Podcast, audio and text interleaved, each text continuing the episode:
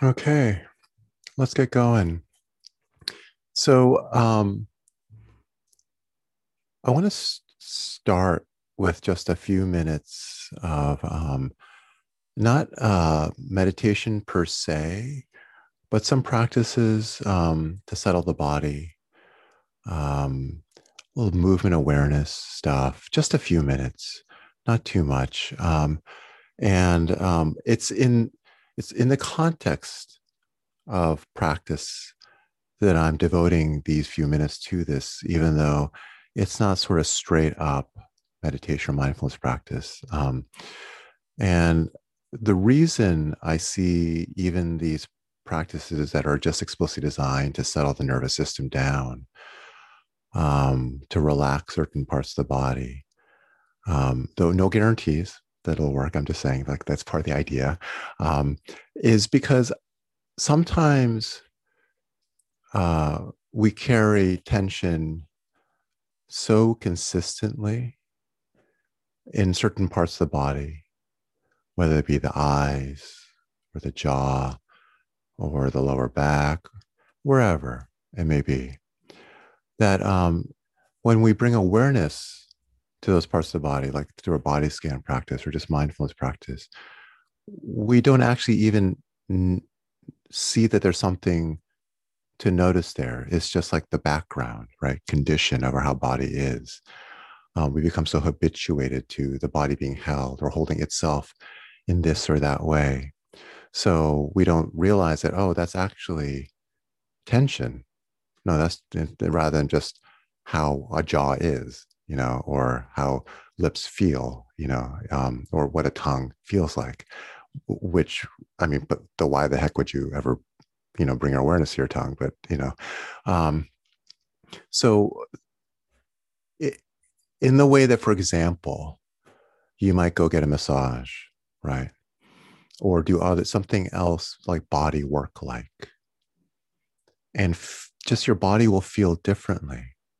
And then, as is the nature of these things, you'll feel the body begin to reassert its old patterns, its, its way of holding itself. But if you hadn't experienced the softening of the experience beforehand, you may not realize that that what tension or what you feel in the back or the jaw is actually holding rather than just how that part of the body is. Um, and so these um, practices to settle the nervous system, to relax the body a bit, I think are really useful um, for meditation mindfulness practice because they sensitize us to different ways in which the body can carry itself so that we can see, realize when the body is actually holding tension um, that doesn't actually have to be there, even if it's there 95% of the time, you know. Um, so that's uh, that kind of logic behind my devoting these first few minutes to these practices that are designed to settle the nervous system and the body. Um, when in some ways you might say, how is this part of Zen practice, you know, um, or meditation practice? Um, so that's how I see it. Anyway.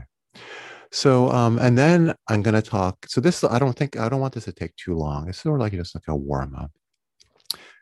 Then my plan um, is to speak a little bit about uh, this idea of a secret practice, the stuff I emailed about, um, and to qualify a bit what I said, and just you know, hopefully not take too long with that. But I do want to revisit that topic. Then we'll sit with just straight up mindfulness practice, following the breath, noting thoughts. Then afterwards, I want to talk a little bit about the idea of teaching and tradition, okay, who a teacher is, and um, my uh, somewhat um, vexed relationship to tradition authority. Um, so, which I think is one of the reasons why I felt so bad after class last Tuesday. Um, I really haven't felt that bad in a long time. Um, and I think it's because I realized I said things that I don't fully believe, partly out of a kind of uh, automatic unconscious adherence to tradition of a certain kind. Um, and um, and so it's not that I'm actually going to be super clear tonight. I just want to make clear that I was clearer last Tuesday than I actually feel. I think that's really kind of what I want to what I want to do is just say where I'm at when it comes to Zen tradition. Um, okay, so that's um so that's a, a map of the evening. Um, so let's begin. And so there are going to be some movement. There's going to be some jaw stuff. There's going to be so if you want to mute your camera, um, oh, Audrey's like, oh. Um, so if you if you want to mute your camera, please do. And also, you, feel free to mute your camera if you're like, fuck, I don't want to do this stuff. Like, I'm just gonna mute the camera and not do it. so I just want to sit. Okay, so um, you don't want to go along for the ride, just please feel free to just sit there and show me that you're not going along for the ride? Because like you don't have to do anything. Um, or um, turn off your camera because you actually don't want other people to see you going ah. Okay. So, all right, a little levity never hurts, right? All right. So, um, let's just begin by just getting in a comfortable position, settling into the moment, feeling the contact your body is making with whatever is supporting you, beneath you, behind you. Tune in to the sounds in the space around you.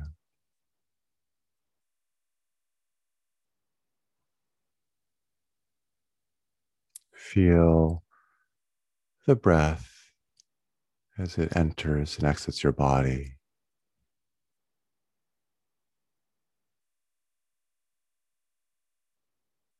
Can you even hear the sound of your breath as part of the open hearing that you're bringing to all the sounds around you. Of course, the sound of your own breathing, perhaps even the subtle sound of your heart, your pulse in your ear. Perhaps you can hear that or just feel it.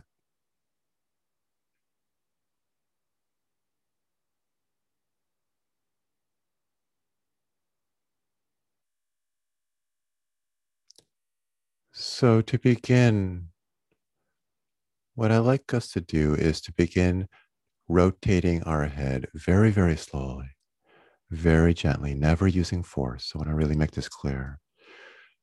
Rotate our head first to the left and then to the right, and back and forth that way, super slowly. And if you feel the neck resist, if you feel tension, don't push it. Just go that far. And then start rotating the other way. And as you are rotating your head in this way, back and forth, left, right, left,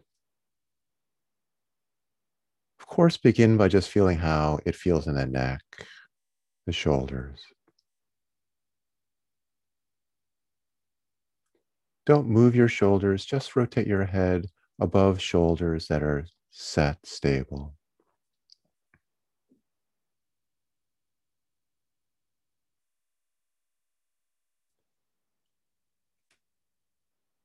But along with feeling how this movement is experienced as sensation in your neck itself, in your shoulders,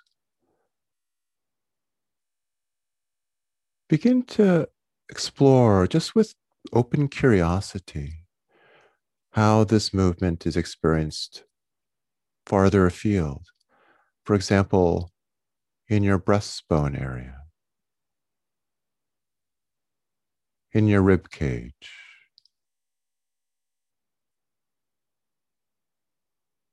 in your belly region.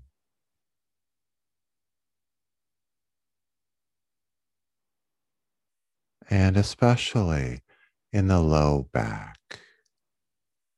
So you aren't turning your back at all.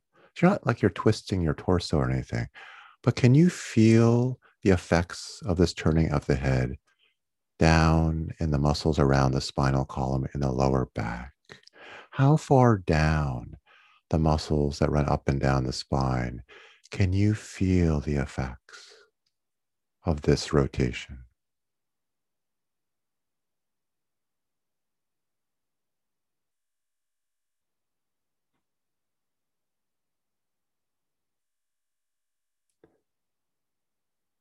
And you might notice that by becoming aware of these effects farther afield, the awareness itself is causing a softening and opening, or at least some kind of shift in how these parts of the body feel. And just notice that. Essentially, though we are moving, this is just awareness practice.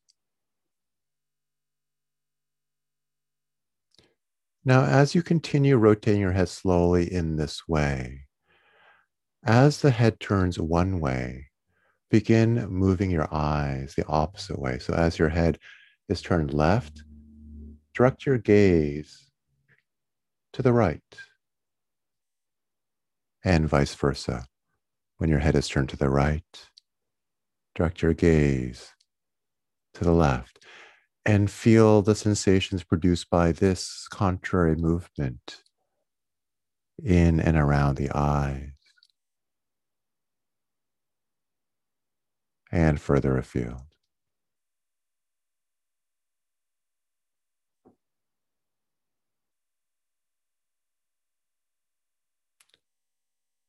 Next time you come to a position where your head is facing forward, let your head come to a rest.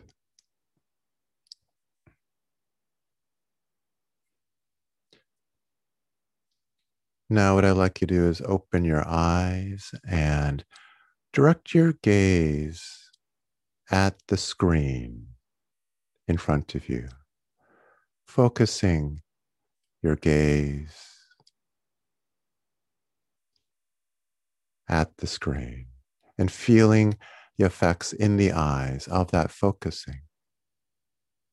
How does it feel to focus on something directly in front of you? And then now, what I'd like you to do is to activate your peripheral vision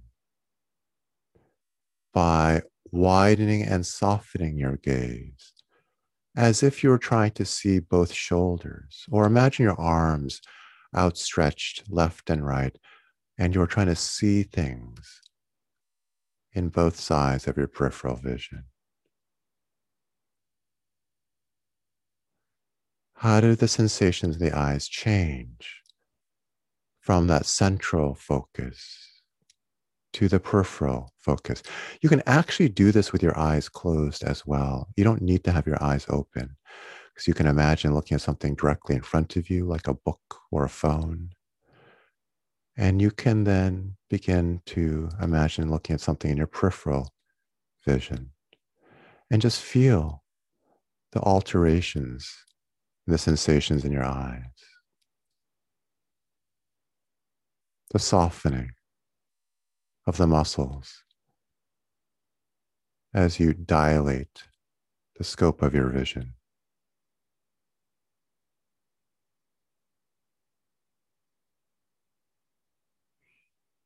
Now, please open your jaw very slowly and gently. Open your mouth. And especially if you have a lot of jaw tension, please take care not to do this too fast and not to open too far. And just begin moving your lower jaw left and right, left and right slowly. Again, this is not a stretch, it's not an exercise. This is an awareness practice, just being aware of the alterations in the sensations in your mouth, in your head, and perhaps beyond as you move your jaw in this way.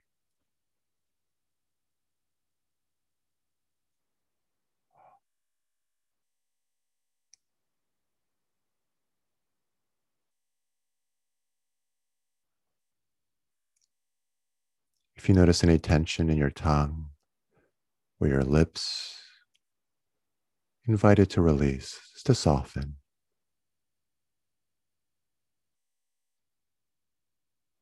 And then again, with curiosity, how does this movement just in the jaw affect things like your chest, your shoulders, your neck, your belly, your lower back?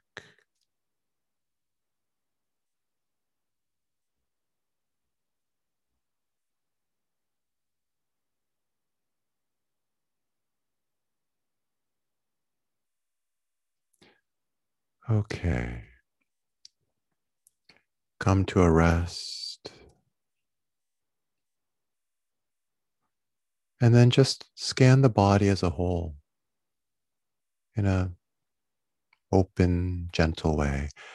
And just feel how the body is doing.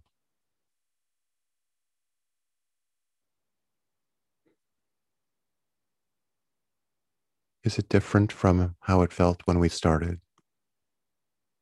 In what ways?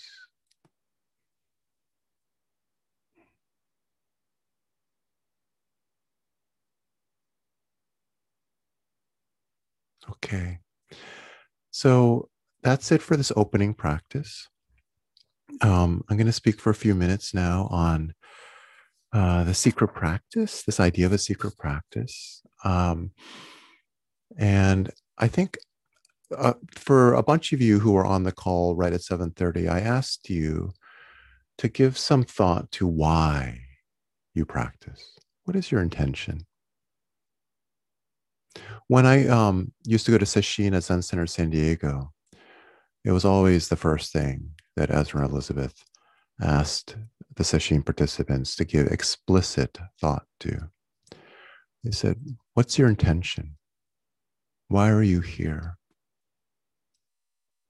And they even asked us to kind of boil it down to a word or a sentence that we might say to ourselves periodically.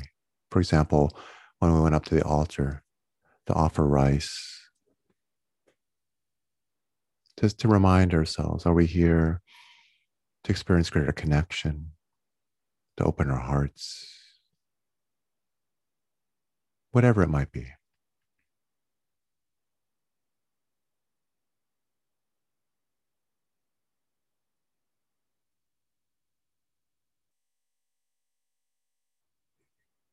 In my experience, sometimes it feels very clear and sometimes not. So don't worry if you're having trouble. Um, even finding the words for why you're here.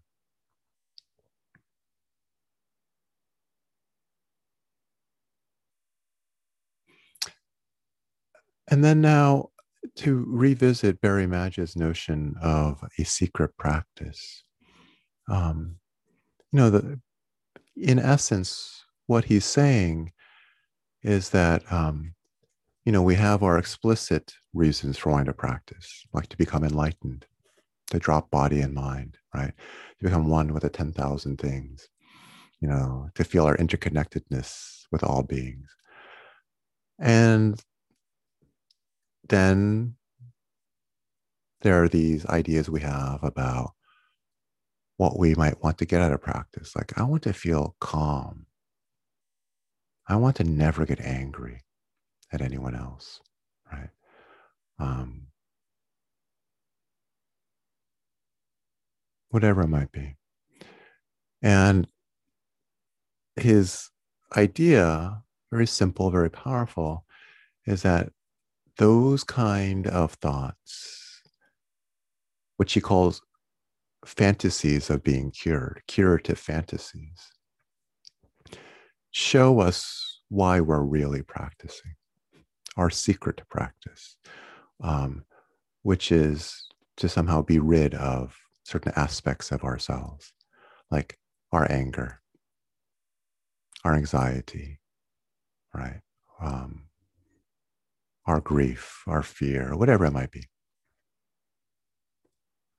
And he says it's really important and difficult to become aware of that secret practice. He's a psychoanalyst, right? So it's like it's deeply unconscious, these things, right? Um, it's a lot like I think what Chogyam Trungpa said many years before about spiritual materialism. And we have all our nice sounding ideas about what we want to get out of practice. But there's also the things the ego actually wants, credentials, you know, like um, a sense that we've accomplished something. It's not the same exact thing, but it's similar. It's like we have a certain intention we tell ourselves and maybe tell other people. And then there's like the other intentions that are deeper down, motivating us, um, spiritually materialistic ones, or as Magid would put it, fantasies of being cured. Um, I think for Magid, the problem is that anytime we have a fantasy of cure, a curative fantasy, we're imagining enlightenment or awakening as being equivalent to the elimination of a part of ourselves. And so, how can we ever actually experience our true wholeness, our true, genuine okayness, if it requires, uh, in some way, exiling, right? Cutting off a part of ourselves. And he says, not possible. And it just leads to deeper suffering. So, there's clearly a part of me that finds this idea very powerful. And I think there is a lot of truth to it. Um, I wouldn't, I didn't just say it Tuesday for the first time. I said it a number of times. I think it's a very, very um, important thought. But I really think I have been putting too much weight on it. Um, and I realize that, you know, I think, first of all, I'll just say, I think our motivations are mixed. I mean, that's a real radical idea. you know, it's like, yeah, like we want to be cured of certain things, and that's not so productive. Yeah. And and it's very human. And they're also genuine, deep, authentic motivations of feeling connected with others, connected with our hearts, right? Awakening to our true selves, finding out who we really are. Um,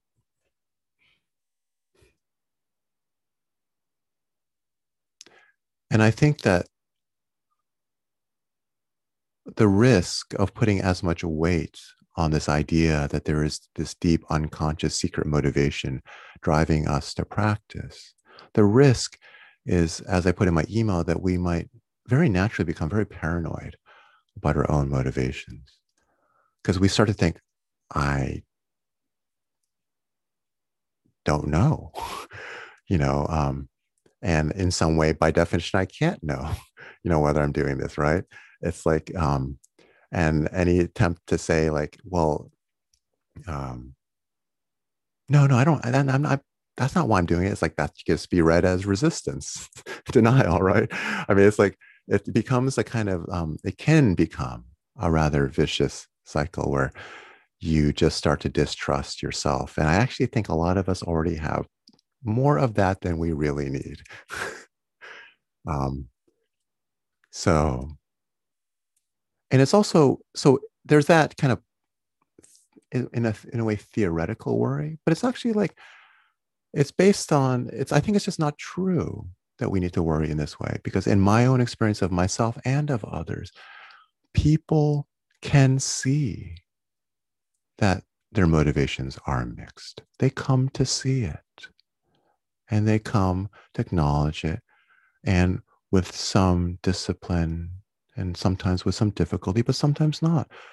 They are able to move beyond some of those motivations, which they realize um, miss the mark, so to speak. That that the practice is not about never feeling stress. The practice is never about never feeling this or that emotion or that aspect of ourselves. That's actually about, you know, welcoming in all the parts of ourselves that we may initially want to get away from. I've seen person after person, myself included, but many of you who are on this call now come to these realizations that, yeah, I have these mixed motivations. And that is what this practice is about. And I would actually say that if we couldn't do that as part of this practice, then what could we do? Uh, we'd be in a way lost.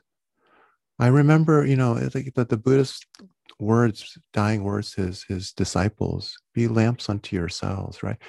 It's not like find some authority figure that can help you wake up because you yourself are too deluded and, and full of denial and the self-deception that you're you're you're lost otherwise. Right? It wasn't that.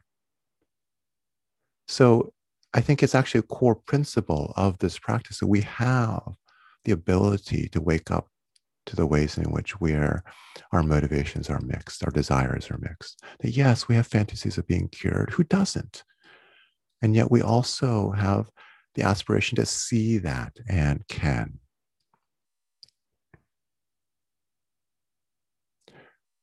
So I think it, I worried about the paranoia it could instill in ourselves about ourselves, which I think is not healthy and actually not true to the spirit of practice at all. And actually, part and parcel with that, create an inflation of the importance of the teacher figure, as if like the other person somehow being beyond all those kind of games can suddenly help us see our own games, right? Um, I think it produces a sense of dependence that's unhealthy, um, potentially, not necessarily, but potentially, in some other figure who can see through our, our deception, self deceptions, because we can't see through, through them ourselves. And I, I think I really pretty clearly implied something like that last time, and I didn't want to very much retract that. Um, so it makes us feel sort of dependent and helpless in a certain way, potentially. And I think it exaggerates the clarity of any human teacher you're going to come across um, as if they are beyond all games. Um, so um,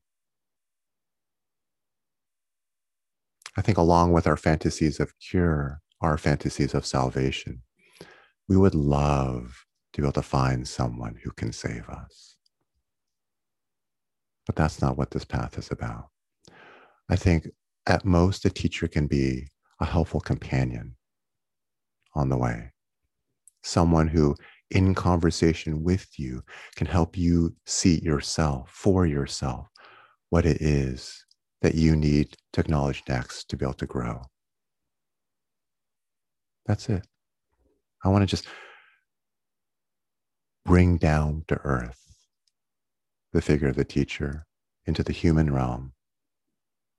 And I think take us out of this like benighted state of self deception, which I'd cast us into. And so that the teacher is farther along the path and has witnessed in himself, herself, and in students that he or she has worked with, games of all kinds. And because experience can be helpful. But that's very different from saying they can just see what you can't see. If you couldn't see it, what could you do? So, yeah, I think I just wanted to qualify all of that. That's it. That's it. Um, after we sit for a bit more, I'll say a little bit more about what I think about mm, teachers, transmission, authorization, and my own role as um, you know someone who's doing teaching in this group. Okay, so um, so um, which also I think is like, I think I was unwilling to say certain things, which is what distorted my own relationship to everything I said. So um, okay, let us sit for like yeah, till quarter after. Okay, twelve minutes, and then talk a little bit more. Okay. All right, cool. So for this sitting, let's just do um I think everyone on this call is familiar with meditation practice. So let's just do dual awareness or whatever kind of mindfulness practice you want to do. So follow the breath, listen to sounds. And if you are in the habit of noting thoughts, then great. And other than that, I will just tell us when the time is up. Okay. So, oh, there, maybe there's one or two people who might be sore news. Just follow the breath, feel the sensations of the breath. The mind will wander and just come back to the breath, okay? Over and over again, gently.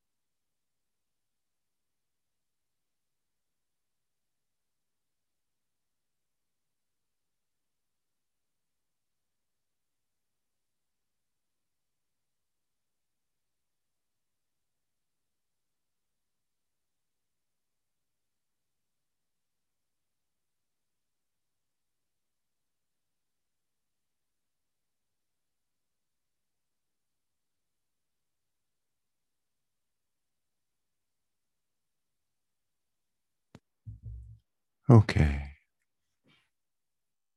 Hmm.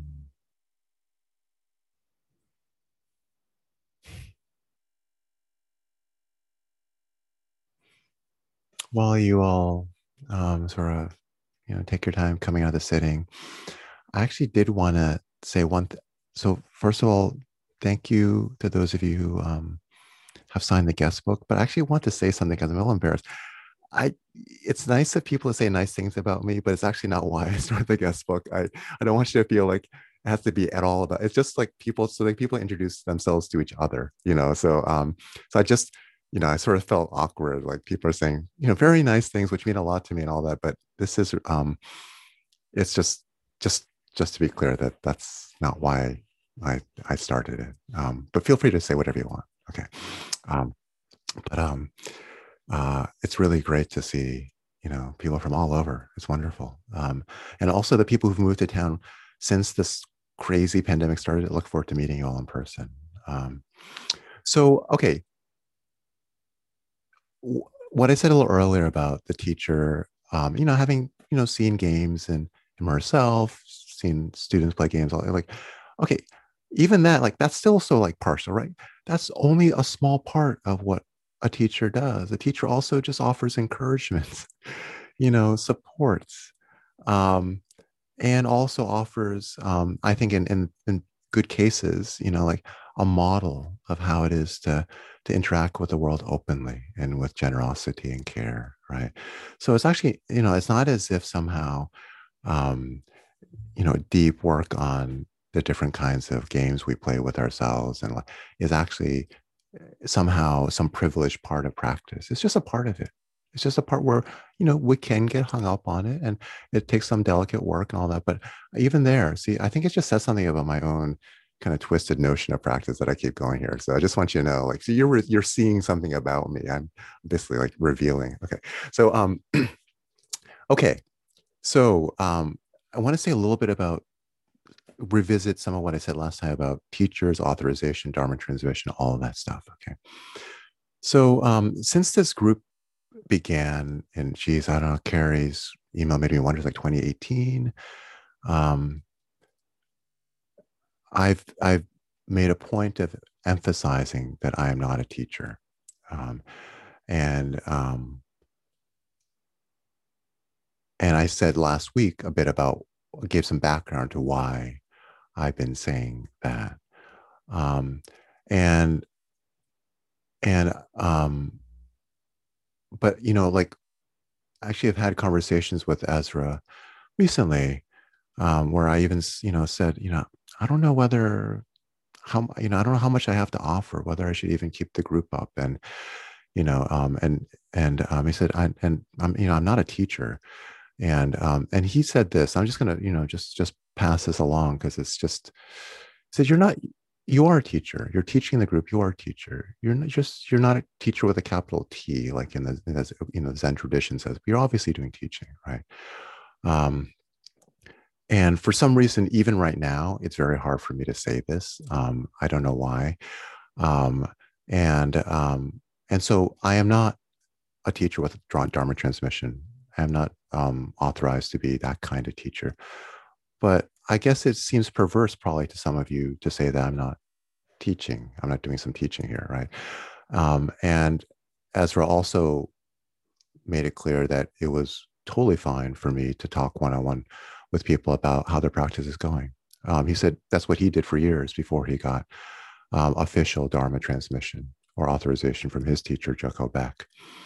And so um, I think I, am saying this um, not because I guess I'm saying this because I also worry that people would think, oh, this is some kind of like second rate group or some like um not official group or something. I don't know what this is but i got to go find a real teacher you know? Um i mean basically i was saying like i'll help you go find one right? I mean so um and so i think what i want to say is like there are a lot of things to get from tradition which i'll touch on and uh, teachers who are authorized in that traditional way. And especially, I think one of the most important things you'll just get the whole traditional context. And I, I may not have time to t- touch on that tonight, but I will some point in the future.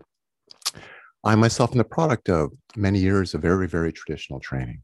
And I can speak to what one gets out of that. But I very intentionally left it behind. Um, and I'm not interested actually in in um, if I wanted to be part of that, could. I mean, I made a decision after living at a, a, temple for a number of years that I didn't actually want to continue in that on that path. Where I think the idea that my teacher had at that point was that I would become a scholar of Buddhism and a priest and help run the temple when I got older. You know, this was the idea. Um, I'm actually really glad I didn't become a scholar of Buddhism. I think it would have destroyed Buddhism for me if I became too scholarly about it. And I like being kind of like more an amateur about it. Um, and um, so I guess what I want to say is if people want to hang out in this group um, and talk about practice with me, I'm happy to, or not talk about practice with me. I'm ha- that's that's wonderful, or or find it um, a more kind of you know traditional um, training center. I'm also happy to help with that. And if you do that, you're always welcome to come back and sit with us whenever you want. It's not this is there's nothing. So I think I think I just worried that I get the impression like you died. I can't talk to you. I'm not allowed to or something. And that just seemed kind of weird. Um, so I just wanted to backtrack on that a little bit. God, I feel really awkward saying any of this. I just, I so um, so anyway, okay. Enough said. Jeez, I want to get. I want to move on. um, okay, so I'm not beyond insecurity. I've not been cured of my own self consciousness or insecurity. Clearly, though, man, I'm a lot better than I used to be. Let me tell you. um, okay, so, you know, I think that the part of the context for all of this kind of mixed upness that you're hearing, both like the combination of last week and this week, is I think that my relationship with tradition is very much in flux. I actually think the relationship with tradition in American Zen is very much in flux. I don't I don't think I'm unique in this way. And I think that and I don't it's like so and I'm not clear on how I feel about tradition or where I think tradition should go, what it'll look like. Um, I think a lot of people are taking different approaches to it. Some there's even in fact resurgence of hyper traditionalism. Greg Snyder at the Brooklyn Zen Center has opened a very very traditional monastery um, uh, down by Millerton uh, in in in New York, like um, just uh, you know the southwest corner of Massachusetts, just on the on the other side of the state line there. Um, and he clearly thinks that maintaining a very, very traditional form of monastic training is important. Um, I have no desire nor any reason to think he's wrong. It's just not my way. That's it. That's, I think that's the most I would be willing. It's just, it's not a way that I'm interested in pursuing, even though I got a taste of it and got a lot out of it. And I can see why people would benefit a lot from getting their own tastes of it too. Um, you know, I think one of the things that um, was kind of amazing about spending the years I did at the temple is that not every single thing you did, but a lot of what you did was carefully scripted. You know, I mean, just like to take the moment you walk into a meditation hall, you always step over the threshold with your right foot, never the left. You bow when you enter. You never walk counterclockwise in that space, right?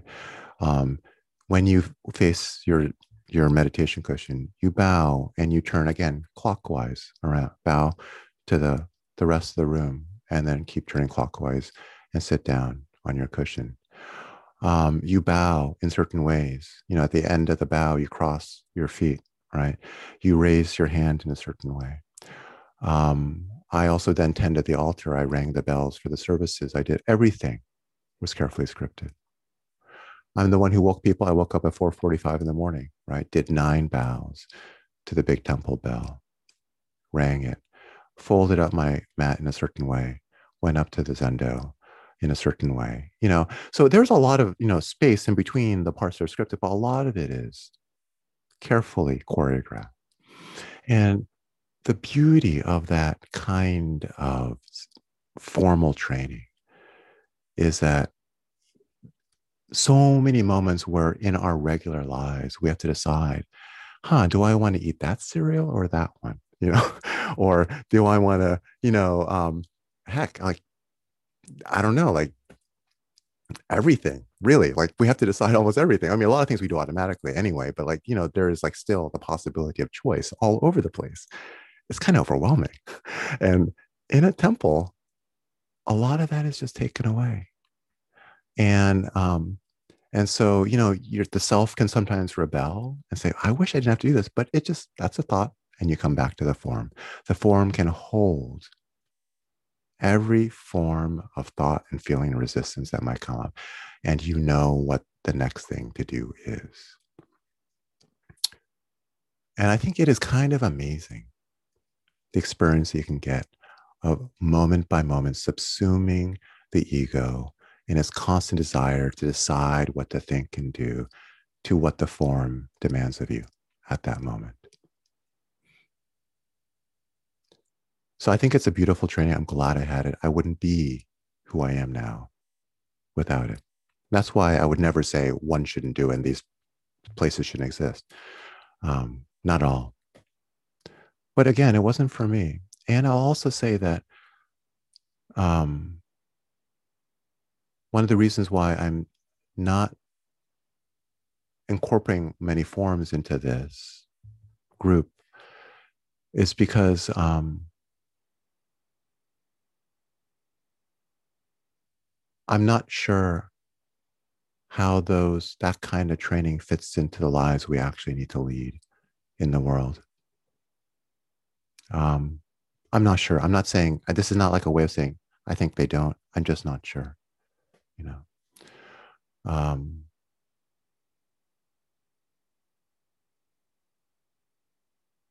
and it remains an open question to me, like, um, how the traditional forms of Buddhism should or will evolve and change. Of course, they will change as they continue to make their home here um, in the West.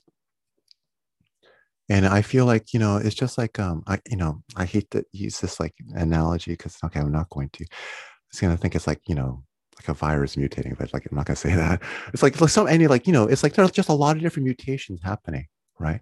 I am very likely a mutation that will just die off, you know, and that some other form will probably like be the one that's evolutionarily like more successful in this. I'm a little bit of an outlier in my complete like um, lack of investment in traditional forms, and I'm not. I have no principled reason for following the path. It's just it's just me. And I think it may just be that I just never got over my teenage rebellion to authority, you know? Um, so um, I literally left the temple because I couldn't imagine myself as a representative of an institution, you know, uh, of a, like a church, you know? Um, so I'm a little bit rogue, um, a little bit of an individual in that way. But you know, there's a there are other other people like me, you know. Um, and I, you know, I think of as models for my path, people like Toni Packer, who left the Rochester Zen Center after getting Dharma transmission, derobing, giving up almost all the traditional forms, and still feeling like the essence of the practice could be preserved. Or Joko Beck doing the same thing. I, Ezra and Elizabeth, neither of them think of themselves as even Buddhist. You know, um, they just they practice Zen you know, and and it's a f- sort of version of interfaith kind of practice. I actually think I, I, call myself not exactly Buddhist, but I don't. What I do makes no sense without the history of Buddhism. It's like I'm just like I'm part of this this evolving tradition. So I. So anyway, I am unsure of how all this goes. I think I just want to say that to acknowledge, and that's may explain a bit about why I've been so like weird and waffly and like sort of I don't know, you know. Um, but I think I just want to come clean on where I stand with all of this, and to say that if you're cool with and you are interested rather with um, having conversations with a teacher with a small t, a very very small lowercase t about practice sometime, I'm available. I think part of me, frankly, was a little wary of, of opening the door to this because, like, um,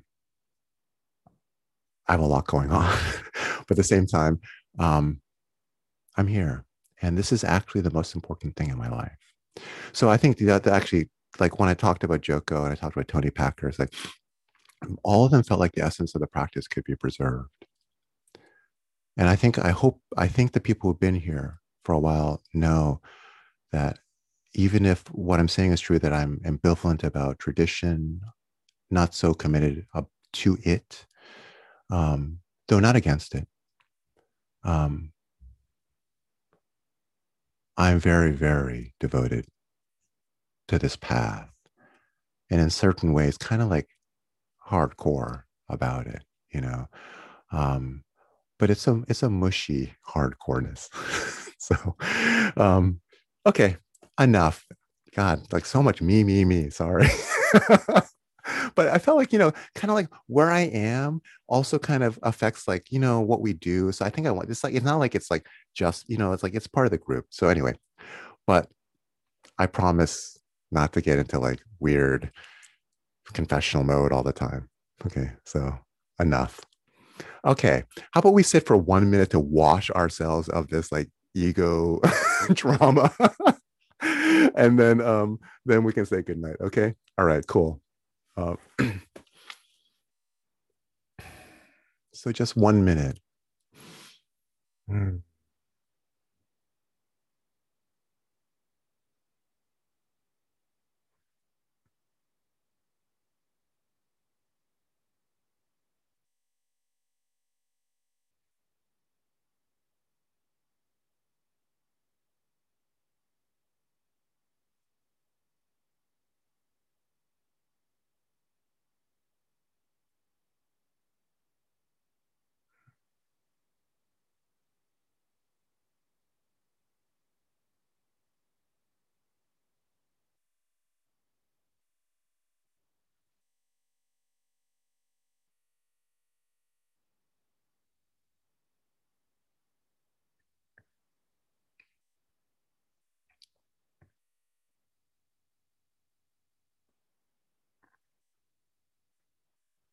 You know, I just want to end with the lines that we say at the evening, every evening at Zen Center in San Diego.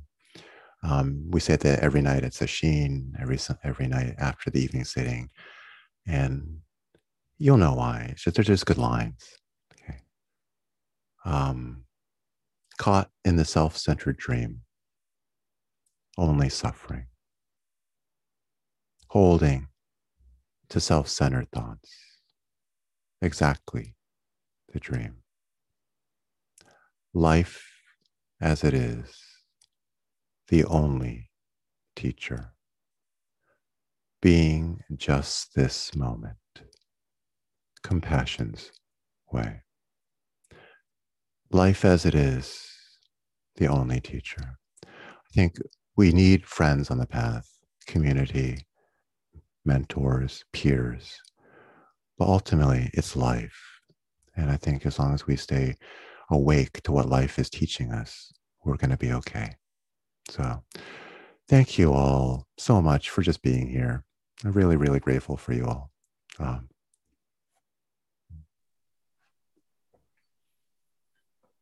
thank you, Bernie. Thank you, guys. Bye bye. Thank you, Bernie. Mm.